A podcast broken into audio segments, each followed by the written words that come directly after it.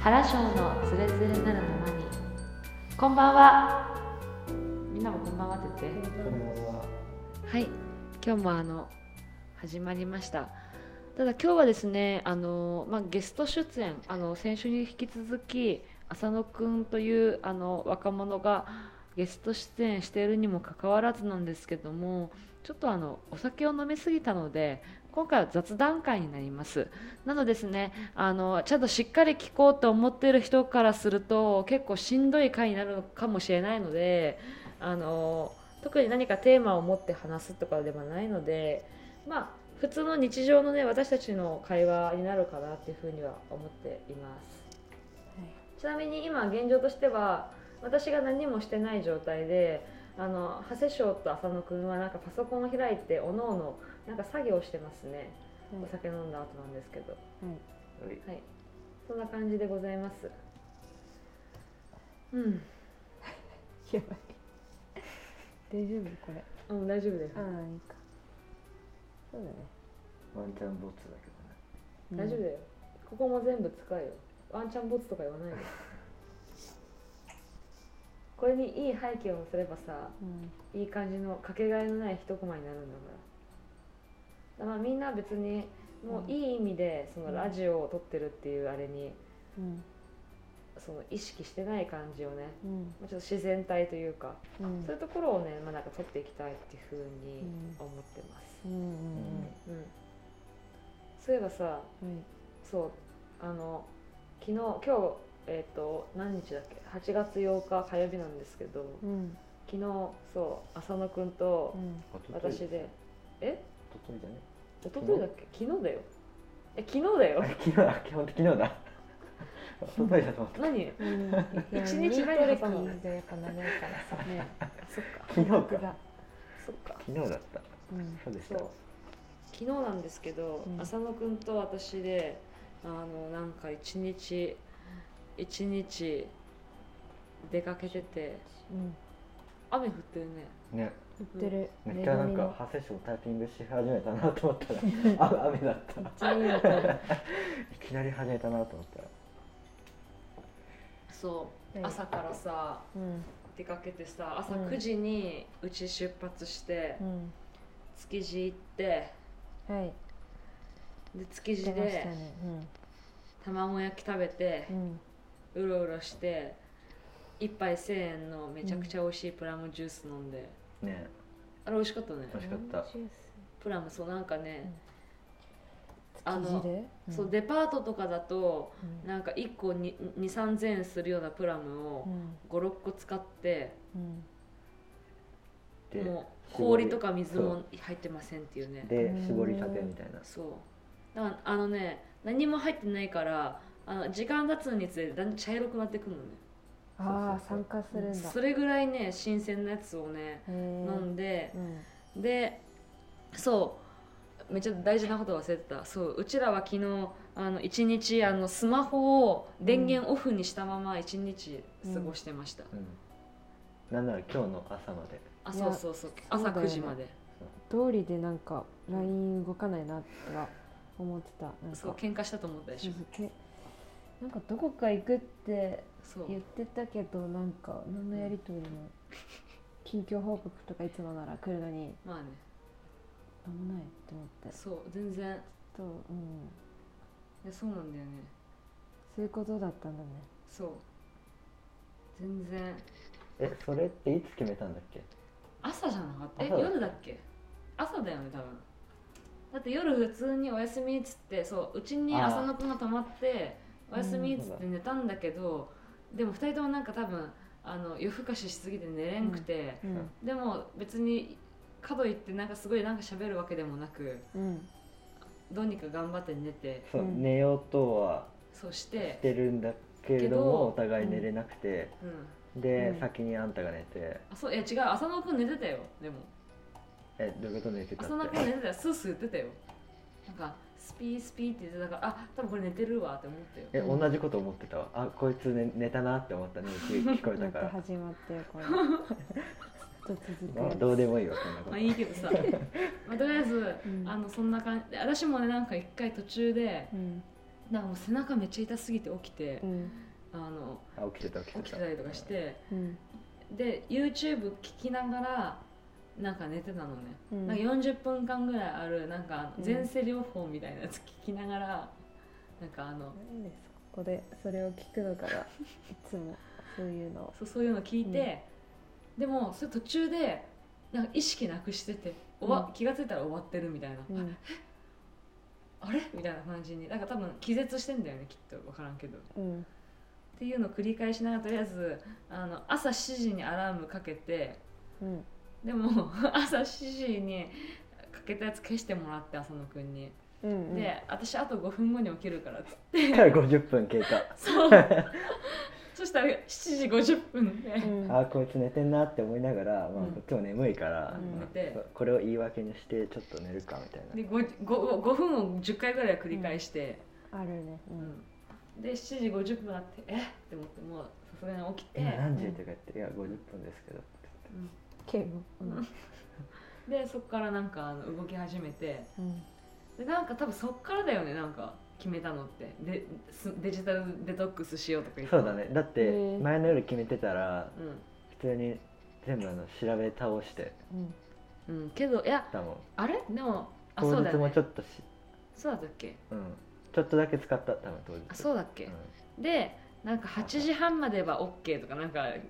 うん謎ルール出してきて謎ルール出して即却下して、で結局8時10分ぐらいから使使わずうんなんならもう電源オフにしようみたいな感じそうそうでうん電源オフにそしうて最初ねオフラインなら OK みたいなあそうそうそうそう機内モードで OK っていううんだからカメラもカメラカメラとかは見て OK みたいな感じとかそういうルールを決めてたけどうんなんかなんならもうそれもなんかしゃらくさいなってなってうんやめた、で築地に行って、うんで築地はさまあ私一回行ったことあるしなんか行き方は分かってたからいいんだけど、うんそっから築地でまあプラムジュース飲みましたタコせん食べません海鮮丼も食べませんってなって、うんでどうするこの後みたいなうんなんか豊洲今行かないと多分絶対つ一生行かんでしょってなって、うんでじゃあ行くかってなった時にでも行き方わからんやんうんうん行ったことないしどんだけ遠いかも知らないからね、うんまあまあ東京の中でも難しいよねそうむずいよね、うん多分そうまあ築地からだったらそんなすごいあのべらぼうに遠くはないことは知っとるけど、うんでも行き方知らんしうんえでもやっぱここはさ一回なんかあのまあ事前に調べたなんかあのオフラインのマップとかあるからそれ見ようよみたいなの言ったんだけど、うんあその子がいやそれ最終手段でしょみたいなうんって言ってあの結局浅野くんがなんか、うんあの近くのうん築地のなんかお店のおじさんあのお店のおじさんに聞いて、うん築地行きたいんですけどああ新豊洲行きたいんですけどどのどこから行けばいいですかって聞いて、うんあの向こう側のバス停から乗れば行けるよって言われて、えーでバス停でうん確認してそれで新豊洲駅前まで行って。うんうんで歩いて途中で、まあ、間違ってないか確認のためになんかあの交通整備の人とかにうん確認してうんみたいな、うん浅野くんが。っていう感じでどうにか豊洲市場着きましたと確かにあんた何もしてないよねもう私は何もしてない「ええー?」って言ってて「え本当にやってるかなもう一回地図見よう」みたいな浅野くんのおかげだ浅野くんのおかげで浅野くんがなんか大体聞いてさ、うんあので大体ねあのき聞いてあの答えてくれてみんないい人たちばっかなわけよもううんニコニコしてくれて「なんかあこっちだこっちですよ」みたいな「あこううんこう言って気をつけてくださいね」みたいななえんか,、ーすごいなんかすごい運がなんかうんね店員さんに恵まれたよね昨日そ本うそう当そうマジで店員さんっていうかもうその辺のう人うんんがやっぱみんないい人なんだなっていうのを再確認できるよねえーそうなんかチップを別にうちら配ってるわけでもなんでもないのにさ、うん笑顔でさ、うんなんか行って「行ってらっしゃい」みたいな感じのさうんあれ何なんだろうね日本人のねおもてなし精神ね確そかうにだよねいやそういうのもさ Google マップでググっとったら絶対にさ、そう、うん出会えなかっね、出た会えよなかったよね確かにいやそうそう、ねそこでやっぱそういう旅だったからそうそういう人の温かさをねあそそうだうよそうそうそうそうが見えたんだそうそうそうそうそうびっ日くりした本人ってやっぱ話しかけないからそういう温かさを感じないだけでそうそうそう勇気出してそういうアクションを起こしたらうん、みんな優しいもんねそう優しい世界っていうか優しい国だと日本人ってそうんの、知り合うまでのハードルがなんうんか謎に高くて、ううんん知り合った後はめっちゃ何でもしてくれるしうんすごい優しいけどうん完全知らない人とかだと、うんなんかいきなりなんか「あ初めまして」みたい確かなにいきなりすごいうんあの距離があるところからスタートまあしそうてね一定のとこまで来ると一気にすごいみんなうんオープンになって優しくなそっっかそっかたりするよね。いやそうだねそう結構なんかすごいねそうよかったよねだかうんら帰ってきた時に日本に帰ってきた時に思ったのがうん日本人はもう優しいんだっていうマインドセットでうん帰ってきたからなんか通行人が目合わせてくれないのなんか冷たいなとかうんあ確かにでもた確のかに海外の方がなんかあの目合わせるとなんかニコって笑ってくれたりとかそうそうそううん普通に「ハロー」とか言うから日本人ってそれないしないんだでよも絶対向こうは自分の存在知ってるくせになんかう目ん合わそうと知っしててるっていうくかれな認い知みしたいてなるそう認そ知うしてそうるっていううか、うんん分かってるくせになんでだろうみたいなは一瞬思った、うんなんか海外の人からすると満員電車ってなんかおかしいみたいな感じらしいね、うなんかめっちゃ密着してんのに全然喋んないみたいなあさあーそうだねあそういう変なあれがあるから痴漢とかもできるんじゃないうんなんか無理やり触ってしまいみたいなあれもし喋っとったらさあー女の子の方とかさ別に男の方からでもどっちでもいいんだけど喋っとったりとかしたらなんか今日なんかめっちゃ人多くないとか言う言っとったらさうんそれ触るような感じ確にならかんにやんそんな絶こ対と考えないよね、ね、いやらしい感じにならんやん、うんどう考えても、もう話しちゃいけない前提みたいなのがなんそうか謎にあるよね、うんだからこそ痴漢する人の方もさ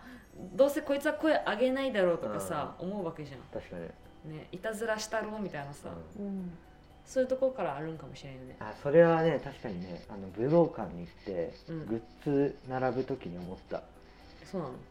だって武道館でグッズ並んでる時って、うんみんな同じバンドが好きで、うんうんみんなさ同じ T シャツ着てる人すらいるわけよ、うんうんうんその辺にいっぱい、うん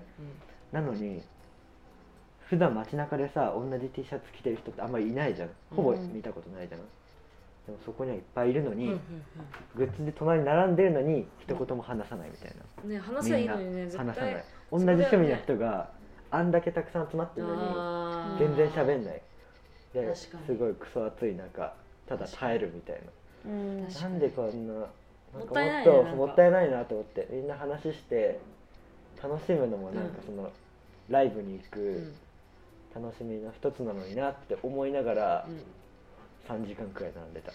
あでも私それあの一回オフ会みたいなところでそういうのがあって、なんかちょっとセミナーみたいなのがあって、終わんのが6時ぐらいだったのねうんううんんで6時夕方6時に終わったらさもうその話聞いてなんかさ一緒に来た人たちとなんか話したいじゃん本当は、うん飲み行きましょうみたいなだけどそういうことできる雰囲気じゃなくうて、んでだから主催者側にそれ言ったあなんか次もしなんかあのせっかくそのいいセミナーをしてくれてなんかあの盛り上がってて多分来てる人たちもさそう絶対そう思った人たちもいっぱいいて、ーその後になんか飲み会とかが、まあ、もちろんあのその人、まあ、自分主導でもやればよかったなっていう反省をうんもとに思いました、なんかね言いづらいんだよねなんか「あすいません」みたいな「なんか飲み会しませんか?」とか、うんなんかそうそう01がすごい難しいあもうめっちゃむずい、うんそう声かけるっていうのがすごい、うんうん01が大変なうんカロリーを使う,、そう多分絶対にだってまあそこに来てたのって多分まあ50人ぐらいは人来てて、うん多分その中の、まあ、50人全員は無理でもその5人ぐらいはさあじゃあ私もみたいな風にさん絶対なる人おったはずみたいな、うん土曜日とかでねそうねなんかそそのうそこの何興味をうんいかにそのうんマスクしないで表に出せるか、そのうんそれもなんか気持ち悪い感じじゃなくて、ねうん自然な感じで呼びせ寄せられるかみたいな、そうだねそれできる人が少ないしなんうんか、なんか学校とかの教育もさ、うんうん授業中はもう静かにしなさいみたいなうね、んみんなちゃんと並びなさいみたいな早く並びなさいみたいなう、ん団体に入ってるのがうんもう一番いいみたいなそれ以外の正解ないみたいうんうな、んうんうんそこで何かやったらちょっとここはみんななんあみんそうだなねみんなでいるんだから静言かわにれしるねなさいみたいなそれがやっぱみんなあるから、うんそこの01うんをするのがすごい難しいねねよね、だから確かに根はいい人いっぱいいるのにそうだね謎のそのバリアがあってうん、実は話したかったって思う人もいそうるそだうろうしそうさうんでいつ会えるかそんな人たちだって別にいつ会えるか分からんからさ、うん本当はねなんか言えばよかったなっていうふうのは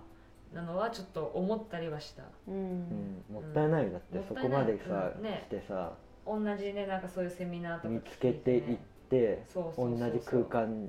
にいてさそんな近い価値観持った人と話せないそうそうそうは言ってるのに話せないうん、なだってだって友達とかだとさやっぱりその価値観をさ自分の大事にしてる価値観みたいなのを伝えてもやっぱり違うとさなんか押し付けられたっていうふうにやっぱり、うんまあ、私も思ったりもするだろうしさ、だけどするだろうけどセミナーとかだそういうセミナーとかライブとかさ、まあ、自分の好きなものとかうんうんなんか好きなまあ考え方とかさ、そういうの聞きに行った時とかって絶対さ同じように思ってる人たちがおるわけでそう価値観近い人多いからねもともとそのフィルターかかってる状態で集まってるのにそうそうそうそうでも話せないもそうそうそれがなんかすごいねなんかもったいないよねったいないよねうんなんかそこでね別にそこからどうつながるかなんて別にどうでもよくてさ、もしかしたらもうかけがえのない友達に出会えるかもしれんしそうじゃないかもしれんのは分からんけど、でもなんか話してみるっていうのはすごい大事なんじゃないかな、そうね数打ちゃ当たるじゃないけどうんそのだから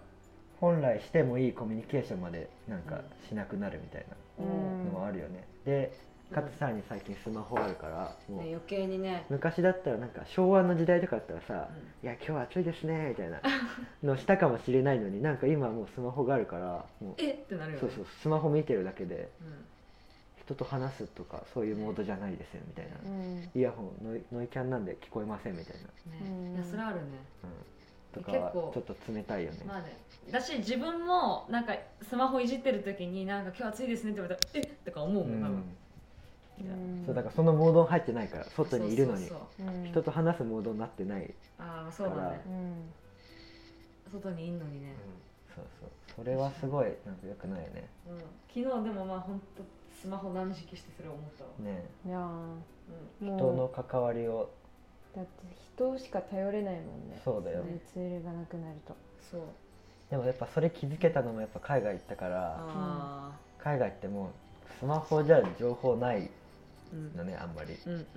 もうその機械とかだって駅の券買う機械とかだってもうほぼ壊れてるみたいな、うんうんで手持ちのその現金もこれしかないしとうか、んそもそもどうやってやればいいかわかんないとか、うんそんなものググっても出てこないしうんみたいな、だからやっぱ人に聞くとかうん人しか助けてくれないとかあのあはあるししかも向こうの人もフレンドリーだから、うんこっちが困ってそうだったら話しかけはていくはいはれいるから、はいそれですごい助かったしああそれがなかったらすごい旅難しかっただろうなってああそうなんだ思うからなんかもっと話してもいいのになってうん日本に来て思った。日本だとがんだってほら「ググれ貸す」って言葉があるじゃん、うん、私それあの新良く卒ないのね時に上司に言われたしさうんなんかきかくなんか聞いたらさなんかググれググれ貸すとか言われてさ、まあそうやなって思って、うんうんあのググったりとかしたしなんか聞く前に一旦自分で調べろみたいなさ、うんそういう風潮が結構強かったりとか、うん別に聞きゃいいじゃんそんなっうんていう風なのはちょっと思ったりはしたそうだねその前会社いた時もさ、うんその出社する意味みたいなはいとかなんかよくさ、議論するけどさうん確かに家いた方が知ってる作業の効率はいいんよ例えうんうば、んただ資料作るだけとかうんうん知ってる知識の中でね、うんうんとかはいいんだけどその資料作るにしてもその出社してれば隣で見てる経験ある人がこの作り方よりこっちの方がいいんじゃないとか、うんそのやり方良くないとか,、うんなんか自分が全く知らないところからのさ、そうのん知識が降りてくるとか、うんいうことはやっぱ出社してる方があるからうんそれはやっぱりその過度にそのコミュニケーションをうん抑えちゃうとそういう新しい知識とか入ってこないから、そうだねもう一人の世界みたいになっちゃいうやそうだよずっねとその客観的な意見入ってこないままうん自分だけがいいようなちなんねか資料作っちゃって、お客さんわかんないとか、ねとかえななんで逆にあなどういう意の味あのおみたいな客さんわかんないであのお客さん頭悪いんじゃないですかみたいなそうそうそうそうそう、ねねそういう感じになりそうなんかやっぱみんなで作業するっていうのはやっぱいいこともあるしうんうんあんまりその効率重視ってなっちゃうとそういう成長もできないからいやそれなやっぱ出社した方がいいなって思ってううん出社するようにしあそうだったんだなった、うんちょっとへえでもやっぱあの作業効率は落ちるけどねその例えばエクセルこれだこれだけ打ちなさいって言われたらうんうん一人の方がそれははかどるけどうんうんうんまあそうだねとか、もっとなんか楽なやり方ないかなって調べたりするのは、まあ、いいところかもそうしそれんうそけうどねそう、確かにまあ難しいよねあれ確かだよねその受け身の知識は得られない絶に対うん一人だとうん自分で調べるしか調べてから得られるからはい全然違うところからの知識は入ってこないから確かに私なんかあのまあテレワークとかだとなんか多分出社してたらあの近くの人に「これってこうこうこうですか?」ってに気軽に「今いいですか?」とかって聞けたやつもうん、なんかわざわざなんか電話とかしてまで聞くことじゃないなってうん、思っあたありそとうかだして、ねそのワンアク聞ショかンないとかそうう、ワンアクションするほどかみたいな、うっん、あるねていうのはあったりはするかも、うんうん、長谷賞とかってそういうのはあったりするの人に聞くのうんにちとょかっとデザイナーってちょっとまだ違うのそこはデザイナーはやっぱツールを使うからうんフォトショーとか、はい、それってまだまだ知らないうん何機能とかが多くてうん、それはまずググるかなやあっあぱ、りあのー上司もうん知らない最新機能がほとんどだから使だからそう機能のっシてステム的なところはやっぱグそグっうたあ方が早いよのねー上司よりネットの方があの、なんだろう正確っていうかそう,、そうだなるからほどねなんだろうな本当に社会人としてのそういう基本的なところは会社の人に聞くけどうんうんそういうツールとかうん最近の流行り流行とかはまずググるからうんうんうんうんあーそっかあとそうだねお客さんからの依頼で不明点があったりしたらまずはうん聞くかな、ああそので担当とかにその制作部は最近なんだろうんうんうニューワークっていうはいまあメタバースのちょっとうん小規模なやつを取り入れてて、うんそれはそうだねそのなんだろう相手の状況が分かるのねオンラインかうんオフラインかううんんだからその相手が忙しいかなっていう気遣いのそのワンクッションがああ1個減って今よりも話しかけやすい環境をうん作作っててあでもなかなか使いこなせてはないんだけーど、一応今のところ毎日うんうんみんなログインしてくれててああ、なるほど、 1ね、週間に数数回それで話すかなぐらいなんだけどうん、ないよりはいいって感じ、うんうんうんうんあそうなんだ、いやーそうだよねなんかそういうちょっと軽いコミュニケーションがちょっと必要というか、うんなんていうかそうなんかその単体自体ではうん意味なさないことでも、うんうんその当時リアルタイムで役に立たなくてもああの時あの人が小言で言ってたこれが使えるかもみたいなのが役に立つタイミングが来るかもしれないじはいはいうんはい、ゃん、将来さそううねんそれとかを多分オンラインだと全部逃してるからうん、その知識はネットでもらえるけどなんか知恵みたいなうん、うんのはやっぱ人がアナログで教えてくれるとかそうね知識と知恵は違うよねなんかちょっと、うん違うねっていうのはあるかも経ね験だねそう経験経験知恵はそうそうそう確かに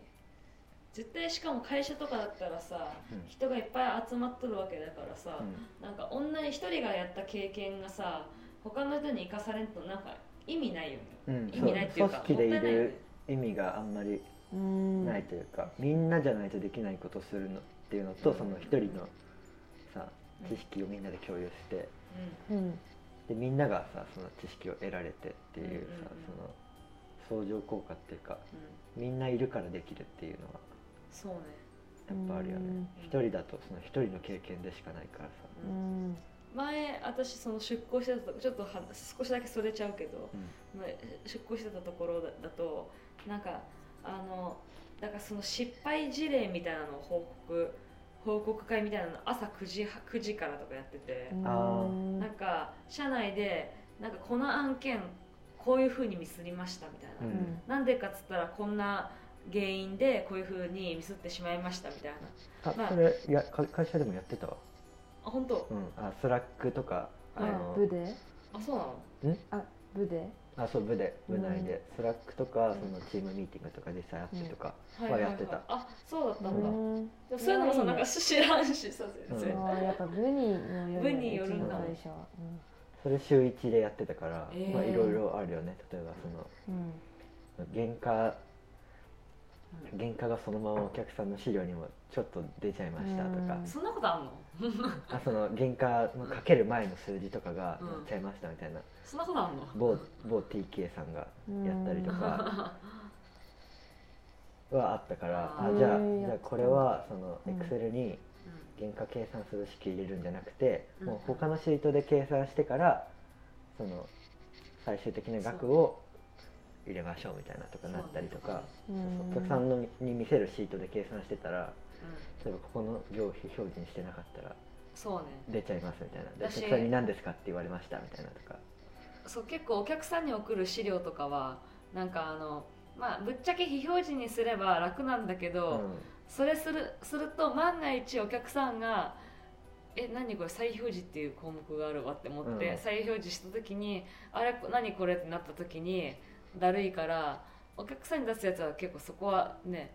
最新の注意を払んうというか、そうそうそうだって上書き名前書いて保存するやつは別のやつできるわけじゃんうんそれすればいいのにとは思ったりはするけど、結構まあそこは個人の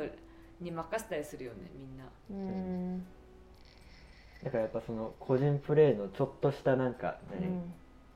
癖みたいなあーまあこの人はこうするけど知らんこうかったこの人はとかこねうしないとかさあそれはあるね。そうそのダメだと思ってなかったけどダメだったみたいなことがううんんやっぱ個人プレーだと気づかないからそうだねそこはチームで見てないと分かんないし、バレない限り気づかないとかあるからねそうそうそう、うんでも実はやばかったみたいな、こ2う年ぐらい同じことずっとやってましたとかありそうそうそうそうありえそうだもんねそれはもう制作部は全くできてないねあーもうあそうなん忙しいを言い訳にうん、でそきてなれいそれ多分負のスパイラルだよねそうだね一番良くないよねそれ、なんかこのお客さんうんとこういう失敗がありましたとかそれは一回もないし、うんあってもうん年に数回とかだから、うんそういう共有があってもみんな忘れちゃうっていうかなんあか良くないねそれあそうね部のうん上司がもうバタバタ忙しいからさいやなかなかできんよ、うんそそうう,、ねいう時その間がつくうんね作ってもうんその週がその作った週がどんだけ忙しいか目処が立たないからあそ制っか作部っそて、うんそなっんかか忙しいと暇の波そうやがんねだってうちらだって畳むもんそんなもう別難にしいのは分かるけど、うんそこはもう言い訳を作らずにやった方がいいとは思う、うんあそーう強強引に本当はねもうなんだろう朝そう9時から朝方とのかそうそうそう、まあ、夜8時からとかでもそれは嫌だけど、うんみんな嫌だけど、うんこの日はとかでそうでもそれも仕事のうちだかうらね、んそう月仕に事を1効回ぐ率らいの化するためのうんで時も間だからね、週に1回とは言わうずん月に1回とかうで、んそういう事例をもう事前に集めて発表するみたいなでしかもなんか名指しとかで出すわけよそれ、うんこの案件で何々さんがやっててうんこうなりましたとかねで営業との連絡が取れてなくてこうなりましたとかさうんうわえげつなみたいななんかうんうんきっつみたいなでもそれ言われる方も嫌やしさ聞いとる方もうわこんな風にミスっちゃうんだっていろんな、うんまあ特に広告運用とかだと特にねうんっていうのでまあ人事じゃないもんね、そうそうんあこの人こんなことやっちゃったんだってことじゃないから、あそうそうそうそうそうだしそれがさちゃんと復習したら復習したりとか予習すればうん、うん事前に回避できるようなうんあの業界だっていうのもあるからウェブ広告とかだったら、だからそうやってたっていうのもあって、うん結構あれはすごい事前その事例勉強会っていうのはすごいなんかうん役に立ってたうんそうねこれから回避できるからねあそうそうそうトラブルね新人とかでもさ新人とかだとその何を一応気をつければいいかわかんないっていうところから始まって、うんあうんこういうふうに人ってミスするんだなみたいなそうねあうんテキストのここ間違えちゃうんだとか、うんなんかあなんか開始時刻とかその終了タイミング間違えるんだとかさ、うんあじゃあそこはちゃんと営業と確認取らなきゃなとか、うんで運用会社とも確認取らなきゃなとかさうん気をつけられるところだっていやー本当いにや本当にそういうのねやればねだからその上司ってやっぱ暇じゃないとダメなんだよね、そう上司が忙しいっていうのが一番ダメだよね多分あうーうんんだって上司忙しいってことは、うんその上司の下にいる人うんの世話できてないっていうことになるから、上司のだってさ、仕事って部下の世話見ることじゃん基本的にはさうんそ,、の上司が自分の仕事で手一杯で部下の面倒見てないってことは、見てない上司の大事な仕事うん一番大事な仕事ができてないってことになるから、うんそれって多分あのその部下上司っていうそのうん二段構えにしてる意味全くなくて、ないそれならそのもその上司うもそ即独り立ちしないのプとレイヤーの一人にうんなんないとうんもったいなくねみたいなうんことになっちゃうからうちの会社結構どんどん入れる感じじゃん、でも誰が見んねんみたいなそうそうそう誰が教育すんねんみたいな人は、まあ、何回かあったよねそうだよあねーだからその上司がプレイヤーになっちゃうくらいの業務量は良くないから、そうじゃなくてもいい量に調整しないとだよね、うんその売り上げが減るとかそういうことじゃなくて、うんもう売り上げ減ってもその人材育成の方が大事じゃ、うんだっんて将来さ受け入れられなくなっちゃうよね、うん人が育ってないとさ、うやっんぱ上司暇にして、で上司をプレイヤーじゃなくして、うんなんかもう教育みたいな教育っていうのもおかしいけど、その部下の仕事の管理ができるみたういな、ん面倒を見れるくらいにしとかないと、ううだんんって上司もきついし、うそうだねねそれでみんな忙しいとミス増えてでその意思意思っていうかその何その例えばインシデントのケースも共有されず、はいで個人個人で同じミスを繰り返しみたいな、うんあそうそうそうそうでみんなまあ成長しなくて女子も忙しいままでみたいうんなでん多分、一番良くないよね良くないと思ねう、うん人いなさすぎるっていうのはやっぱダメだよね、うんまあちょっとやめたうちらが何も言えないんですけどまあ確かにいやそうですよ結構にうちの20代は多分何もできんと思うあのできんよ30代がやりすぎててそうだ上ねの人たちがね、うんそう結構うんやってて、でもそのなんか日本ってなんか辞めたらうんなんか仕事辞めないものみたいななんとなくあるじゃん価値観的に、いうんやまだ仕事辞めるのみたいな一大事じゃんみたいな、うんでも意外と世界的に見ると仕事すぐクビになったりとそうかするし、日本はクビにできんからそうクビにできない、なんかそれが良くだなねい給と料思もう下げれんしそうそうそうそれ風通し良くないと思うだからなんかすごい重大なことにならないとやめらんな外いみ資たい系な、じゃない限り外資とかだったらさマイクロソフトとかに勤めてた子はなんか知り合いがもうみんな軒並みあうの、んレイオフっつってうん切られたって言ってて、あーいなんか去年ぐらいすあごそうかそうったそようねそうそうそうそれでもその子もなんかすごい外資系ストレスだったけど、うんいやそりゃそうやね、それはないよねこのポッドキャスト上司も聞いてるんですけどねいやでも大事だよそれもなんかそれを言えない雰囲気じゃん日本ってだからそれも良くないだからそれもさ全然、あのうんはい、上司の世代がう気づかない要因でもあるじん、気づいてはいるけゃんど若者が声出とかさないっていううん気づいてはいるけどまたその集団でいる、る時の圧力みたいなものでうん変えられないみたいな変えられないでまたその上司の上司がまた知らないとうん動かないみたいなうんむっずていいうよのねがあるからうんそれは変えていかないと将来が大変なことになると思いますよねだって我々が上司になる時も来るだろうから我々の世代がうん今の20代がいや絶対来るでしょうん来るからやっぱそういう時にまた同じこと繰り返してるとあうんあ日本人は全然進化しなそいうなってだね海外勢に思われてしまうから逆に今まで進化しないできたからううんん進化しないといけないと進化ね思う進化って具体的にはだからそのなんかまあ反面教師そとうかだねそういう感ああなるそのその年上だからといってそうんうのん変なプライドを持つのをやめるとかほどそれそれはむずいよ今どうどうなんだろうねそれをさそういうもう染まってしまった人を変えるよりかはさ、もうなんか違うフィールドでち頑張って やる方がさ早いんじゃないうんあその古い人を切り捨てて新しいフ古レいッシ人ュなの考感じえをでせいくみ説たいな得してよりかはあ説得していくっていうよりかは、うんそれやっぱ日本人らしくもうこっちが正しいですよねみたいな雰囲気にしちゃうのが大事じゃないなるほどね、だってそんなこと言ったら今の20代だけで回していかないといけなくなっちゃうんだようんそうだねじゃなくてそこをだからその年上世代を敵に敵というかそのなんか隔離みたいな感じするんじゃなくて、うんうん一緒にその新しい方向にしていかないと、あなるほどうん人少いないしうそんもそも絶対数が少ないからそうだね経験も役立ててもらってだって今一番人口多いのって多分え60代ぐらい70代とかね70代な段の階ベビーブームだから大70代そうだよねベビーブーム世代が多いよね、それでいうと日本のあの人口の減り方えぐいからねそうだよあねの人口ピラミッドのサイトがあるんだけどうんそれでいろんな国のピラミッドとあとうん人口の推移、なんか予測インねドとかはすごい三角形だよねそううんインド三角形とか、うんすごい見れるんだけど日本はもうやばいのそのピークが70代うんでみたいなそうもううん絶望的みたいな、へで人口の減り方がもうえみたいなえこれ嘘でしょみたいなもうほぼゼロじゃんみたいな、うんええ2100年ほぼー、すごいメモリ何これみたいなまあだってさ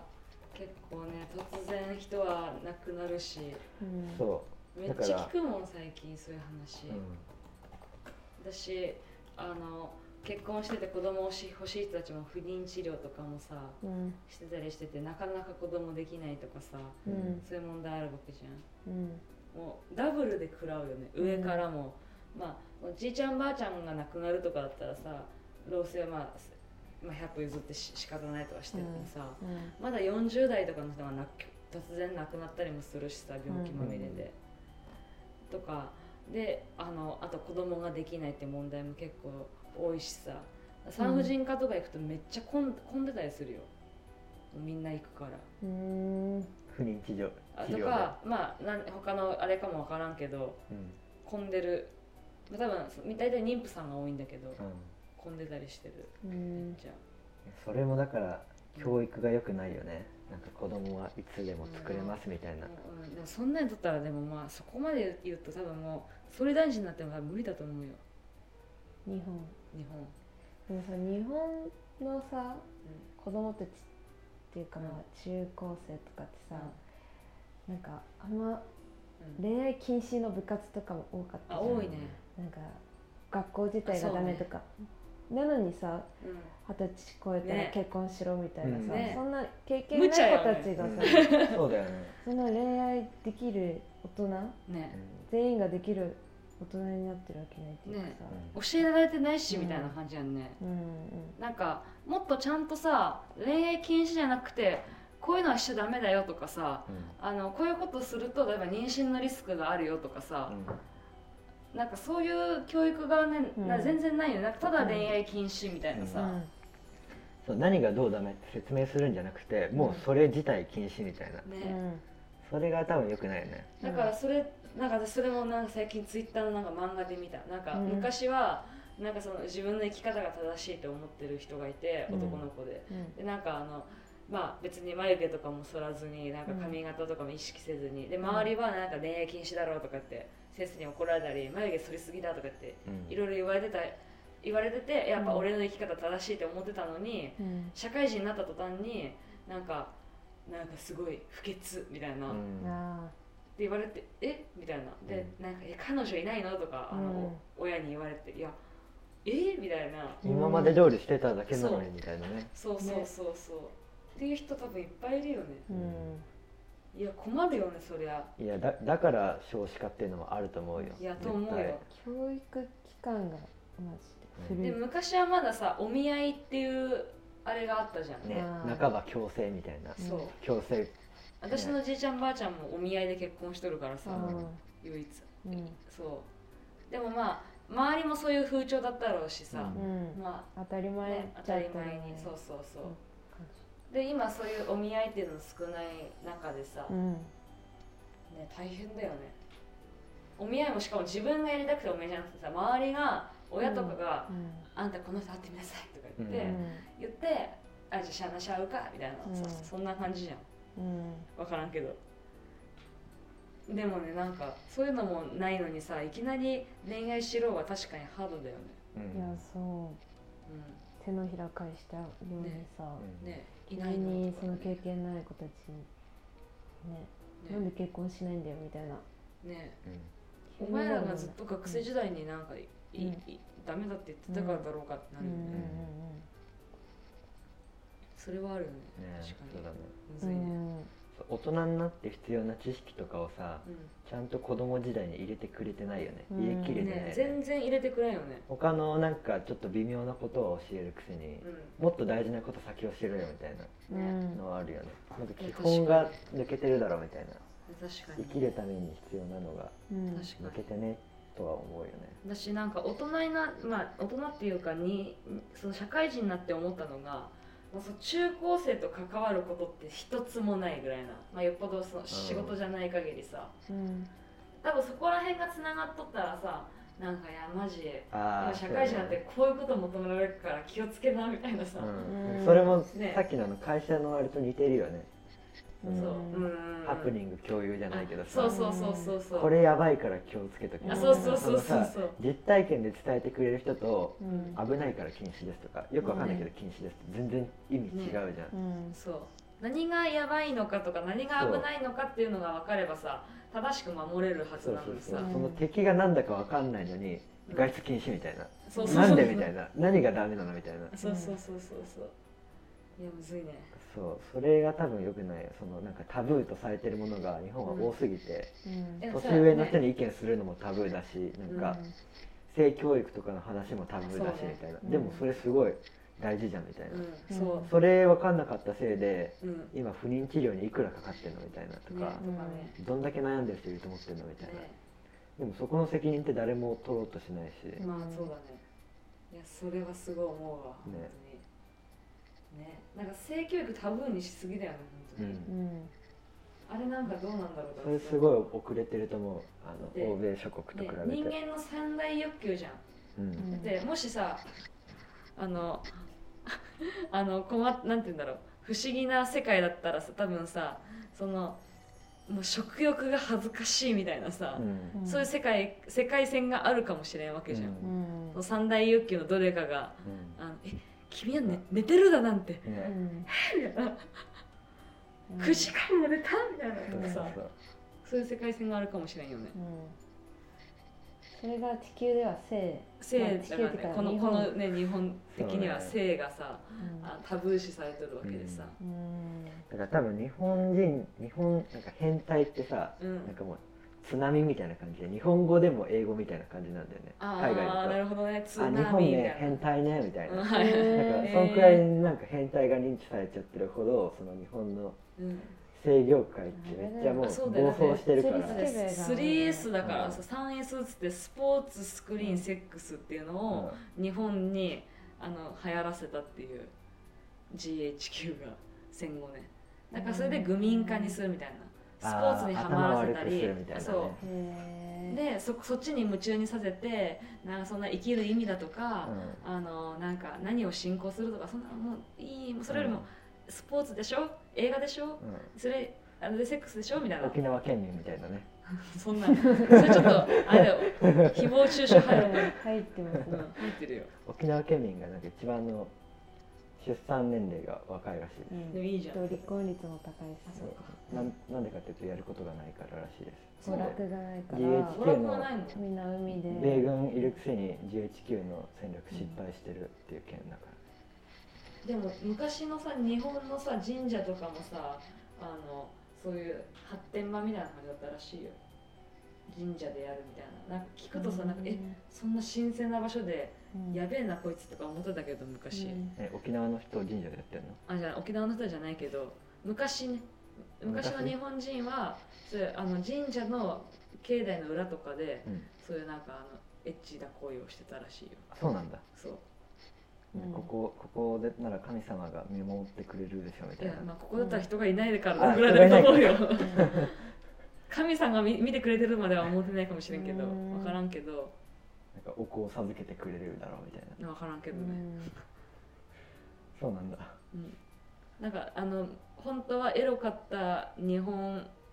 神話みたいなな日本昔話みたいなうん本があって、うんああでも言ってた日本史の先生がうんなんかあのよく資料で出てくる江戸の風景みたいなはいのがあって、うんそういうやつってほぼエロ本ですみたいなあそうなんだこと日本史の先生が高校の頃言ってたわ、へえーほぼアダルトアダルトコンテンツですみたいなあそうそうそう春画とかあったもんあとかあ江戸時代ありましたねうんとかねあ懐かしいねみたいな感じのああ話りましたねとか言っしててるやばいなん か春画すごい春画なんかえ江戸時代から生きてる人やばいバレちゃうバレちゃうけどやばい江戸時代からや生きてんのバレちゃういやえエロ時代って言った今 江戸時代江戸時代から生きてんのバレちゃうばいやばいやばい危な危ない怪物だってことバレちゃう、うん旬がねあ懐かしいねみたいなねうんあそういう時もあった流な行みったているな、ねうん、なんかすごいさ北斎のねうあれ一番良かったうん好きだっうん北斎エロがうんエロが漫画だった北斎ね別に全然エロく見見えないんだけどたさでみたいな、表に出てるのはなんかうんあの富岳とかだけ ど裏だよね結構知らんけど過ね激な知らんけど SM プレイ作家だったのみいたいつなもこういうオチのないさうん誰も突っ込む人がいない会話しちゃうんだよねこでのもいいじ聞ゃんいてる上司含めいやいいいいんですそようえでもそうそうそう結構うんねいやー北斎ねちなみにはい日本の人口のグラフこれですからねうわうわーすごいーね綺麗な放い物つから下がってんの2000もう多分ピークがこの辺だから2000 2005年年とくからいピークがあじゃあうちらは一応あれかピークを生きてた人ですピークに貢献してたんだあでもまあ亡くなる人もおるからねそうわあすごいね俺ら今のなななん何十代が多いの50代ぐらいが多いのあこれがそうだね今が一番多いのが多そうなとこって3.8とかだからまあこっちとこっちだねだから、えっと、ベビーブームとそのあ多いね50から54とかうんうんわおだから多分、そうねこれがあと例えばどってあれなんだイラクになっちイラクはもう三角形ゃっただあイラク三角形ですねうんでほら伸び続けてますねこれ本は当だだから4500万人なんだインドとか見てみる見たい医療とかも進んでわあうんインドもちょっと三角形じゃなくなってきたねうんちょっと何なやっぱ何型 IT 化とかさうんだってインドもすごいさまあ受験大変じゃんこう増えてるからね人口まあねちょっと下がってきてるインドも本当だえチャイナはチャイナ下がってきてたこれは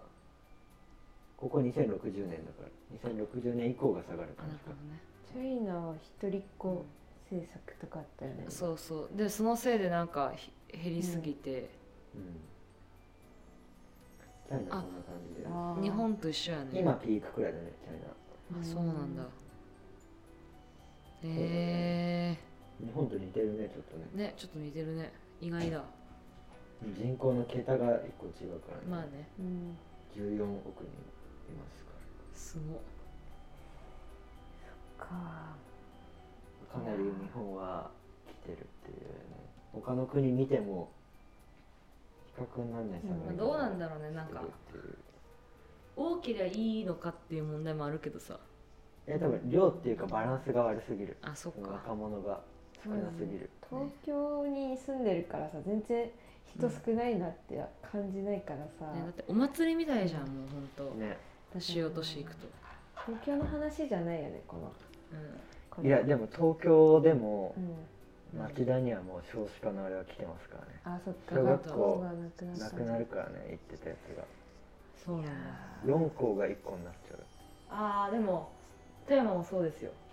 いやもう地方は結構前から来てるよ地来てるそうはほんと来てねるでももうその東ピ京ラミッド通りなんだけそうどそう東京に住んでるとさ、うんいやそんなのこう関係ないぜみたいうんなさすがにみたいな感じないちょかっらさと言い過ぎでしょみたいな、うっうんんて思っちゃうけどでもとうとう来たからねやっぱお金持ちが子供どんどんお金持ち子供うまいよよやっぱりだってだってお金っ好きだからね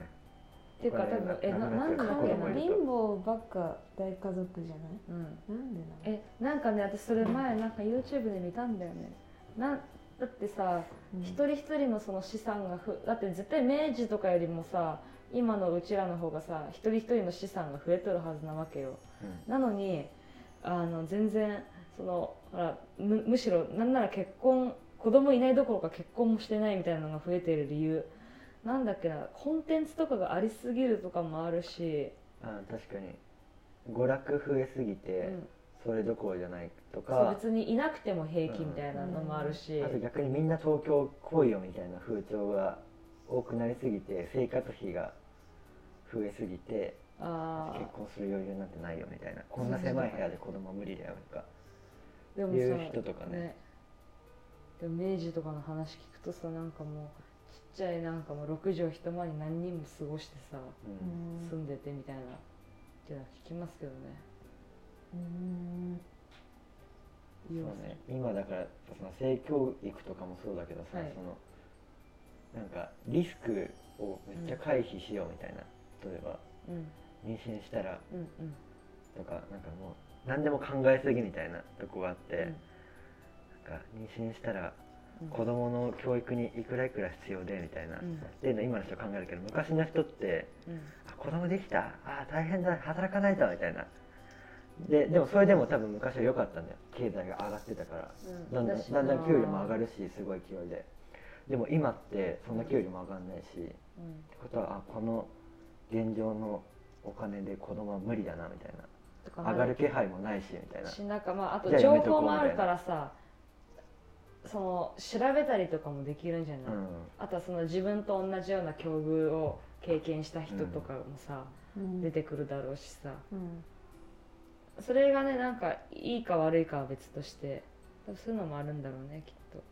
うんむずいねなんでだから金お金持ちの人が確かに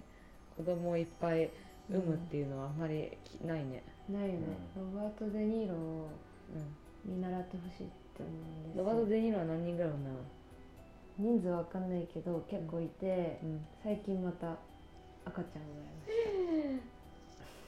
すごいたそう浅野君も頑張って金持ちになりなよそうだね多分その多分日本の経済が低迷してるのに加担してる一人の意見として聞いてほしいんだけど、うそんな欲がないんだよねお金欲しいとかあそうね生活するお金欲しいけどそのなんかうん莫大な資産を築きたいとそうかそうそうイーロン・マスクに俺はなる的なあれは全然ないし俺は彗星に向かうとかないの、うんはないねちょっとうでんも地球汚しすぎてるのは気になるけどね、確かになんかプラスチック系にうるさいよね、結構うんマイクロプラスチックちょっうんあのビニール袋とかになんか、うんいらんビニール袋をまた使っとるとかってうんよく注意されるとそれすごいだってそのビニール袋これどうなるんだろうって思わない思っちゃうんだよねえこれどうやって処分するのみたいな処分って言うと聞こえいいけどただ埋めるだけじゃんみたいなー、燃やさんのいや燃やし燃やすこともあるよ燃やして一応燃やすゴミに入れでて二ます酸化炭素にしてでうん温室効果ガスになるのかそれとも森の中に商品という名で埋め立てみたいな捨てられる放置みたいな、うんそいやでもれプラスチックはこれなくならないとそう思こうなれ永遠にやるのマかジみたいな、人ね、類が生んだ諸悪の根源みたいなもんですよ、石油がね、うんちょっとうん遺ね、軽跡と量だして残れるよね便利だうし、ん遺跡として残るよ、ほんとうんうん、ね確かにで何の話だっけあ億万長者にならないのかあそうそうまあ、ちょっとねうん欲があんまないですねお金に左右される生活したくないよね、まあ、うん身の丈に合った生あ活そうをねしたいって理いう理か想は、うんあの森の中のログハウスでうんシンプルに暮らすみたいな、うんあー基本自給自足みたいでな。その人が最終的に生き残るくらいだって、ね日本のさ流通とかが、まあ、災害とかで止まった時、その人は自分で野菜作ったり水道も賄えててさ、確かになんか水はうん沢から引きますとかさ、ねめっえもちうゃ電気とか使ってまそせうんけどストレスフリーな生活電気たまに必要な時にこうやってそうウィーンって回してまチャすリンコをこげば1時間分作れるんですよなんならあれですよジムに行くよりもめっちゃいいっすよ、うんねそれいいねそうそうそうまあ秋広さそんれがさ強いよね、それやってくださいよ、うんそそれがが結構あうの、ん理想の暮らしというか東京でタワマン買って住みたいとは1ミリも思わないし、思わないしねでも昨日さその豊洲駅からさ帰りさゆりかもめで新橋まで行ったんだけど、まあタワマンがいっぱいうん、へあもあうれどこあれ見てど正直どう思ったえ全然住みたくないしえ嫌魅だ力は感じ感じなないいよね、うんあんな埋め立て地、人工の大地に建てられたうんうんね人工の何檻みたいなさ、ね冷たい結構酔うらしいよそうあの普段でも揺れててそうそう風ちょっとかで揺れるし免震だからね、うんうんしかもさマンションってさ床めっちゃふかふかなんよあそうなそうあのうん仕事でさの、新築のまだう竣工前のうん、モデルルームそうモデルルームで現物はいなんて言うんだっけ現物のまだ工事中のとこに入ってう、ん部屋とかの写真とか撮影したんだけど、うん入った時になんか揺れてるなって思ったの、うんそれがなんで揺れてるのか分かんなかったんだけど、うん床がへこむのよ、うんうん音を消すために下の階も、ああ下消に音のためにそう迷惑にならないように、うん柔らかいクッシクッションみたいなでそれっクッションてクッションフロアじゃないんだよ床材とまだ違うんでしょ床材の下にってことでしいやよよくわかんないんだけどとにかくふかふかするのクッシょョあのンフロア写じゃ真な撮るっくてこてとはもうモデルルームかそれモデルルームじゃなくて本当の部じゃな屋くてあ本当のだからもう実際の部屋実際の部屋をすごい気持ち悪かったからあうんだから揺れてる気がするみたいな実際多分ちょっと揺れてるんだろうーうんうね、んうんマンション高い私結構そういう高層マンションとかでペットの病気とかも流行ってるらしいよ、うんねなんかその犬とかうん猫ちゃんとかの病気というか、やっぱり地上からすんごい高いところにおるから、ねなんか自然じゃないじゃん全然、うんね鳥鳥じゃないんだからさだからそう病気が自流行って然るなんだそういう人間以外の動物にとってそうそうまあ人間もだろうしさ、うんうんう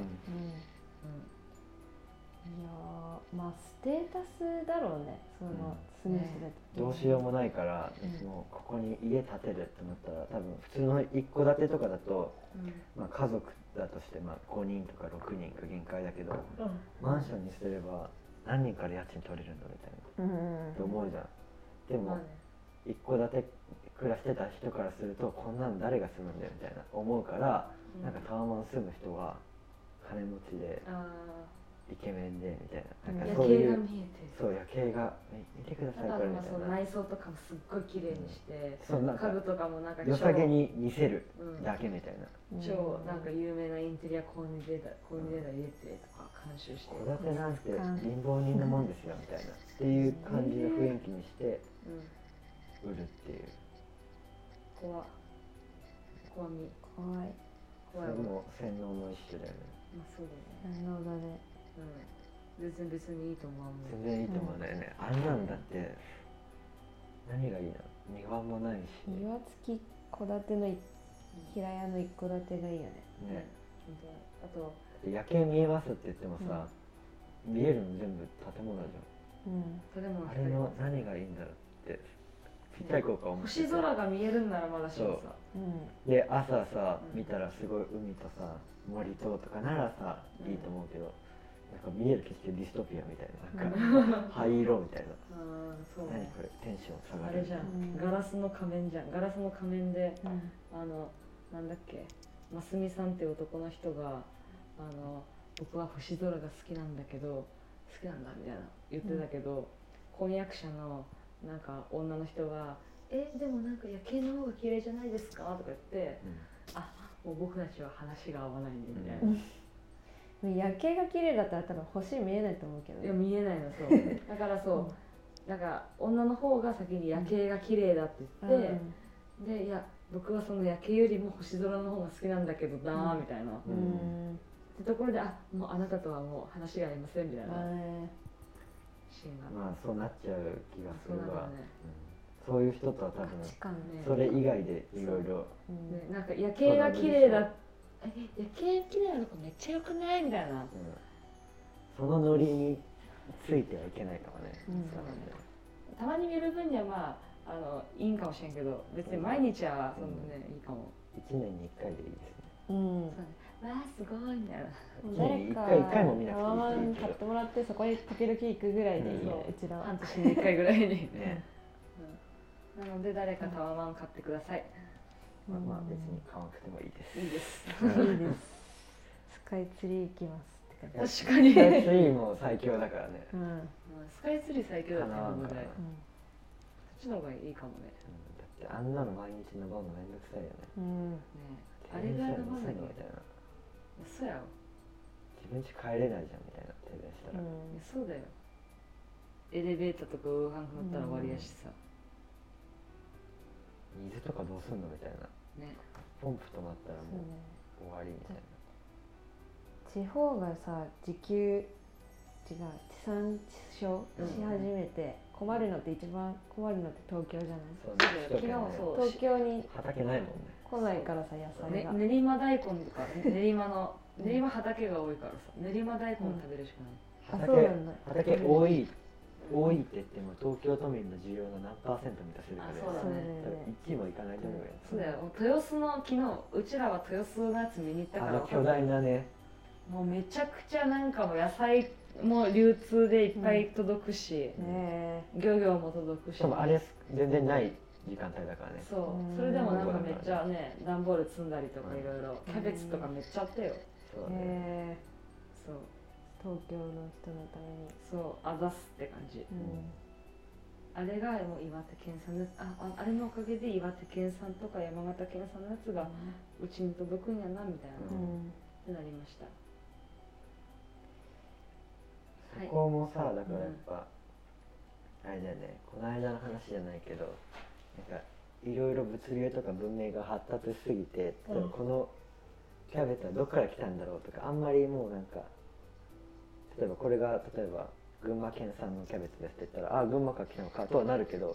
なんかその工程ってあんまり意識しなくないうん例えばいつ畑で採れたんだろうみたいな、うん畑どんな感じなんだろうとかと、かどういうふうにうんだから埋まってんだろうとか、うんそう全キャベ然わツかはんないじゃん。木木でもあるのキャベツの木があるのかなとかさ、うんうん思う人もおるわけじゃん、うんもしかしたら、うんねそれもちょっとさ人間の基本的な知識として知ってた方が本当はいい気がするんだよねねね。なんか、ねそれは思います、え人参って葉っぱって生えるのみたいなそうそうそうあれって葉っぱ切ってるだけでさううんん葉っぱはこんなんだよみたいなさ、うんね絵本とか見てもわかんないじゃんえうんなんでママなんで人参にこの緑のとこってついてるのみたいないうんうんつもついてなくないみたいななるよね、面白いね、そうねうん、まあいびつな世界だってことがだからもうちょっと、あの昔の生活を見直した方がいいよね。あうの、んななんすよね見習った方がいいよねそう。ねまあデジタルデトックスってところを少しやってみたりとか、そうですねっていうのが今回のあの意見ポッドキャストの意見でした、そうだねうんうん縄文人に戻るべし。縄文人は行き過ぎか。いきせん明治時代ぐらいでいいんじゃない明治時代、江戸時代、明治は文明あるから。昭和ぐらいでもいいんじゃないだってどうせパソコンは無理でしょ何ながくせんでしょえなくせるでしょ。いやなくせんって仕事できんくなるもんあ何この世からってこと。この世からこの世は無理だと思うけど家からはなくせると思うええパソコねンパソコンないとできない生活をしてるからそう思うだけで全然多分なきゃないで平気だと思うんパソコンセンターに行ってうん借りてういやだなんか使わなくても平気だと思う全え然でもどうやって仕事するのそしたらもう労労働はもうあれじゃんそしたらパ畑ソ仕コ事ンパソコン使うのだけが仕事じゃないからねまあそうだけどね絵描く仕事もあるしまあそうだね物流の仕事だってあるし八百屋さんだってあるしうんまあそういっねぱいあるからねそ植っち物屋を選ぶさんってことねなるほもあるしねでもパソコンの仕事しかしてこなかったからそう思っちゃうけどうどねんうんこれだっなてくても平気だと思うん一ですよ回なんかあの会社のパソコンがさなんか調子悪かった時にマジ何もできんかったのトゥードゥを書き出すぐらいしかそそれだからパソコンの仕事だからねねパソコンそうだねでやる仕事しかしてないからね。そうだねうん確かにでもゼロはうんゼロにしないといけないってわけじゃん、そうそうそうやっぱ使いすぎ容量が、約束になるわけであって中毒にならないで賢く使うくうらい、んいや確かにそうだわうんうん、いいバランスがねなのでだから多分、うんあの将来は山奥でうん自転車こいで発電してると思います、いいじゃそうしんてください遊びに行きますわそうねそれでめちゃめちゃ美味しい野菜育てておいいねいいねそれで日の出とともに大きい日の入りととも に寝る早くねもしくはろうそくみたいなそれが多分あのストレスフリーなうん体内時計とまあ、自人然と合ってるみたいな人恋しくなったらまあオンラインで話せばいいしそれか里に降りるかめっ ち降ゃりるんだテクノロジ下ー山下山する か下山するか我慢できなくなって我慢できな下山くてしました下山みたいなちょっと性欲溜まったんで下山しますやばいわかりやすいなこい つわかりやすいなあ下山してきたよみうんあの人これからキャバクラしに下山してるみたいな、っいやーまあいいですけどていうまあそういう生活をしてるかもうんしれませんねたいな、うん、なるべくしたいよねそういううんストレスフリーなうんそうだね、まあ、そういうのを目指してうん頑張っていきましょうはいはい少しずつまあ今回のポッドキャストはまあ最初に予告した通りだらだら喋るってことだったのででうん、なん忘れてたポッドキャストのことかね普通最に終喋っ的てたに結構熱くなりあましたねそう結構なんか聞き応えのある、うんちょっと雑談にしてはちょっと、まあ、うちらそんな毎毎回この有意義な雑談をしてるわけじゃないんですけど、うんちょっとそういうふうに見せちゃっていいいいい言い訳ですよね言い訳をそううん普段はもっとしょうもない話ばっかしてるんですけど、はいそうだよねなのに今回はなんかちょっといい話をしちゃったっうん、てことではい浅野くんはいつまでいるんだっけ25 8月25までいいんだ今で